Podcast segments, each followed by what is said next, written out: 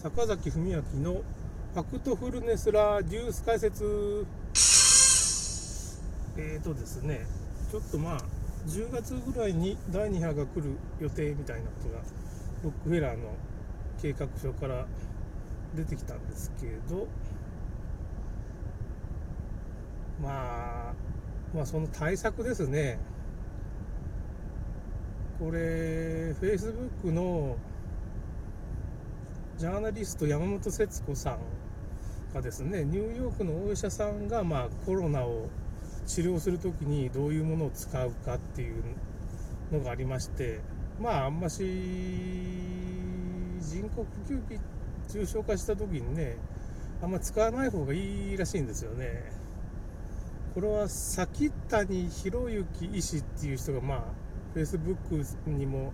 ブログなんかもやってる、まあ、お医者さんで、まあ、この人もそうですね、まあ、製薬会社のそういう構造をよく知ってるっていうかねフェイクサイエンスっていうのと今リアルサイエンスっていうのがあって普通のまあテレビで感染症の専門家が言ってることが、まあ、フェイクサイエンス。嘘になってるっていうことらしいですね、まあ、論文レベルでも、まあ、例えば感染症ですね無症状で感染するっていう風な話がまああってそれがまあロックダウンとか新型コロナがですですねロックダウンその他のまあ根拠になってるんですけどどうもこれ WHO も最近無症状で感染することはまあ普通ないですよ稀ですよって言ってるからまあほとんどこれないとした方がいいですね。これドイツの論文とかで、まあ、そういうのが、まあ、あった2個か3個ぐらいあるらしいんですけどところがこれ後で訂正されててあらこれちょっとそういう無症状で感染したかどうかっていうどうも違うよみたいな訂正がなされてるんですよね。まあだから結局これは先谷博之医師のところのね Facebook のところでちょっと無症状で感染は感染症では普通ないと考えてもまあ、っても稀なんで、まあ、無視してもいいよみたいなことを言われてるんです。よだからまあ前回 PCR っていうのも陽性っていうのもまあほとんど PCR で陽性になってもそれが本当によまあそのコロナ感染してる確率が0.45%というまあ1%切ってるらしいんですよね。それぐらい PCR 検査っていうのはまあデタラメが出てしまうというか。PCR かけたらどんどん感染者増えるんですけど果たしてその PCR の遺伝子データが新型コロナだっていうふうなことがまだ確定されてないんで何を検出するかわけわからんわけですよ。それとまあ無症状で感染するっていうのもまあほぼデマに近いっていうかまあほとんどそれはないよということが WHO もまあ先々先,、えー、先谷博之医師のも言ってるし感染者が増えたら大変なんかって言ったらもう何の問題もないわけですよ。感染者が増えても。患者が増えてるわけじゃないんで。だから従来の病気の定義が患者が増えて重症化するとそっちが大変なわけですよ。ところがまあ被害が少なすぎるんで感染者を分母にしたらなんか盛り上がるんじゃないかというまあやっつけ仕事みたいなまあ嘘ですね。まあ、なんか全然科学的根拠全くない感染者が増えたら大変なんだみたいなことを言ってるけど増えたら集団免疫達成するんでいいんですよね。ああ達成しちゃってるよってどんどん早まるわけですから。しかも無症状で感染したらそんないいことないじゃないですか。病気にならずにもうちゃんと免疫が作れるわけですから。ねまあ言ってることがなんか矛盾してるなっていうかまあだから全部嘘なんですよね。今回のコロナ騒動のまあ緊急事態宣言の根拠になった条件っていうのが全部嘘だ。PCR も嘘だし。無症状で感染するっていうのもほぼ嘘だし、まあ、感染者数を患者数に読み替えるとか重症化して死亡がたくさん出てるっていう20万人死んでるっていうんですけどまあその死者数の水増しっていうのがもうだんだんイタリア、イギリス、英国、まあ、ドイツなんかはま解剖医がゼロだって言ってるんですから、まあ、結局、持病で死んだ人がコロナっていうふうにカウントしてるだけでそういう指示が政府から出てると。日本の厚労省からも出てるっていうのは文書これ、まあ、知ることから始めようっていうところで Facebook 見てもらえば分かるんですけどもそのデータももう Facebook でま、まあ、いろんなそういうふうな医療関係のグループとか見てたらもうこの情報は出回りまくってるっていうか厚労省も交通事故で死んでもっていうか、まあ、その死因に限らずコロナと報告しろっていうふうなのがもう通達が出てます。それでまあアメリカも同じです。そういう死因に関わらずもうもうよくわからなかったコロナにしろだろうコロナみたいなのもうこれドイツもそうだしイタリアもイギリスも全部同じですね。そういう通達が政府から出てて、まあ、結局これビル・ゲイツワクチン財団とかねそういう巨大な組織っていうものが政府にそういうふうな圧力かけてるっていうか、まあ、献金っていうかね、まあ、政治家は結局その企業献金で生きてるわけですから。で経団連っていうのがもうほとんど外資系に乗っ取られてるんで経団連のまあ通知表みたいなのがあって政治家のねそれによってまあ献金が変わるんでまあ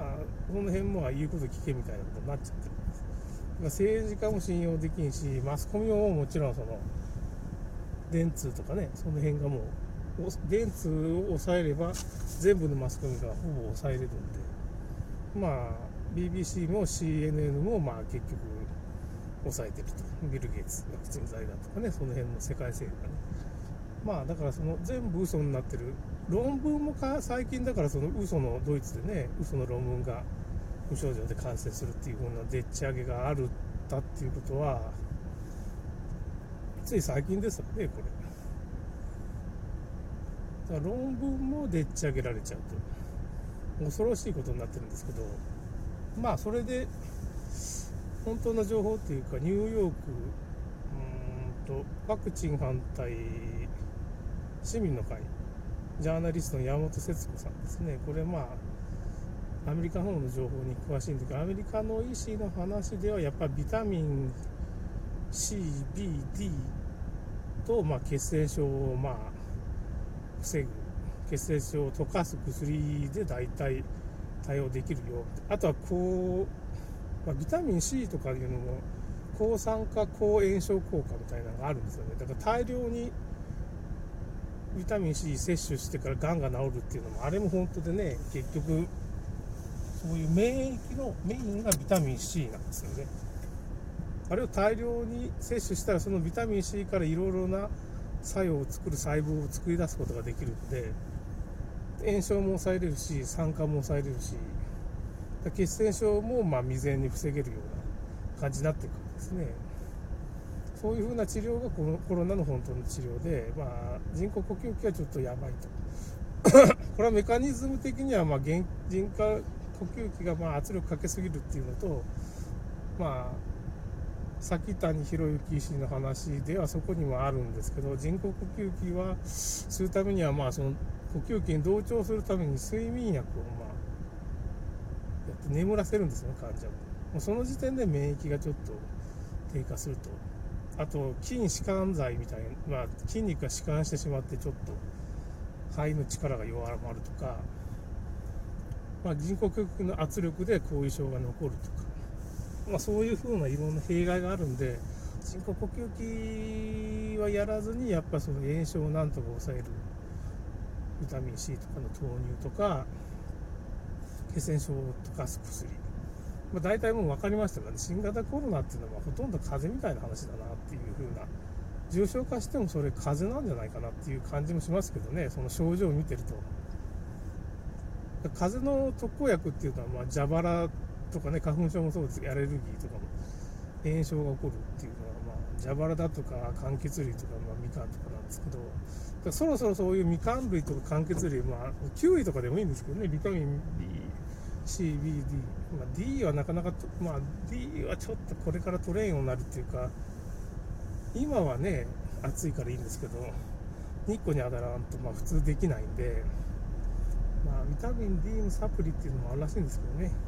タンパク質とビタミン C とビタミン関係か。ビタミンミネラル。鉄分鉄亜鉛とかね。その辺は結構重要かなって思うんですけどそこら辺ちょっとまだ僕研究が進んでないんですけどミネラルのなんか TikTok が TikTok ですかね。TikTok でもなんか最近そういう栄養学の先生が TikTok やっててね結構いろんな微量な栄養素っていうものが絡んでるんでいろいろ取らないとなんかなかなか働かんと吸収がしきにくいとかっていう話もあるし、まあ、なんならサプリメントでねビタミンミネラル取るっていうのも手だと思いますけどね。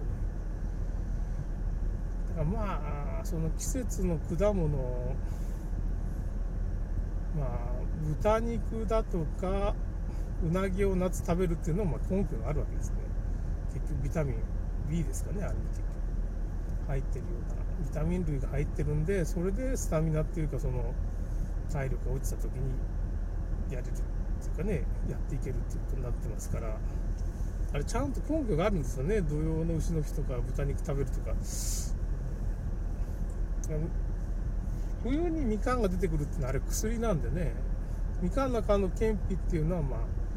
それも漢方薬として使われてますからね。